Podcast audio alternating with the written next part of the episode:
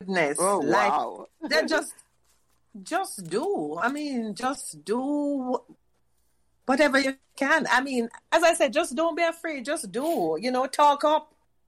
You know, we always had the privilege of talking up. You know, um, Yeah. always could talk up, even even though in a in a, in a respectful way. You could always um, disagree. Yeah. And Yeah. I remember, you know, we would write petitions and take to Mr. Thorpe when we Mhm. thought that his the action that he took was, you know, And just- Angela was Not the merited. leader, was one of the And we'd leaders carry- for that. we'd carry the petition to Mr. Thorpe and he would politely read it and then he'd say, I don't think this is in your province, King.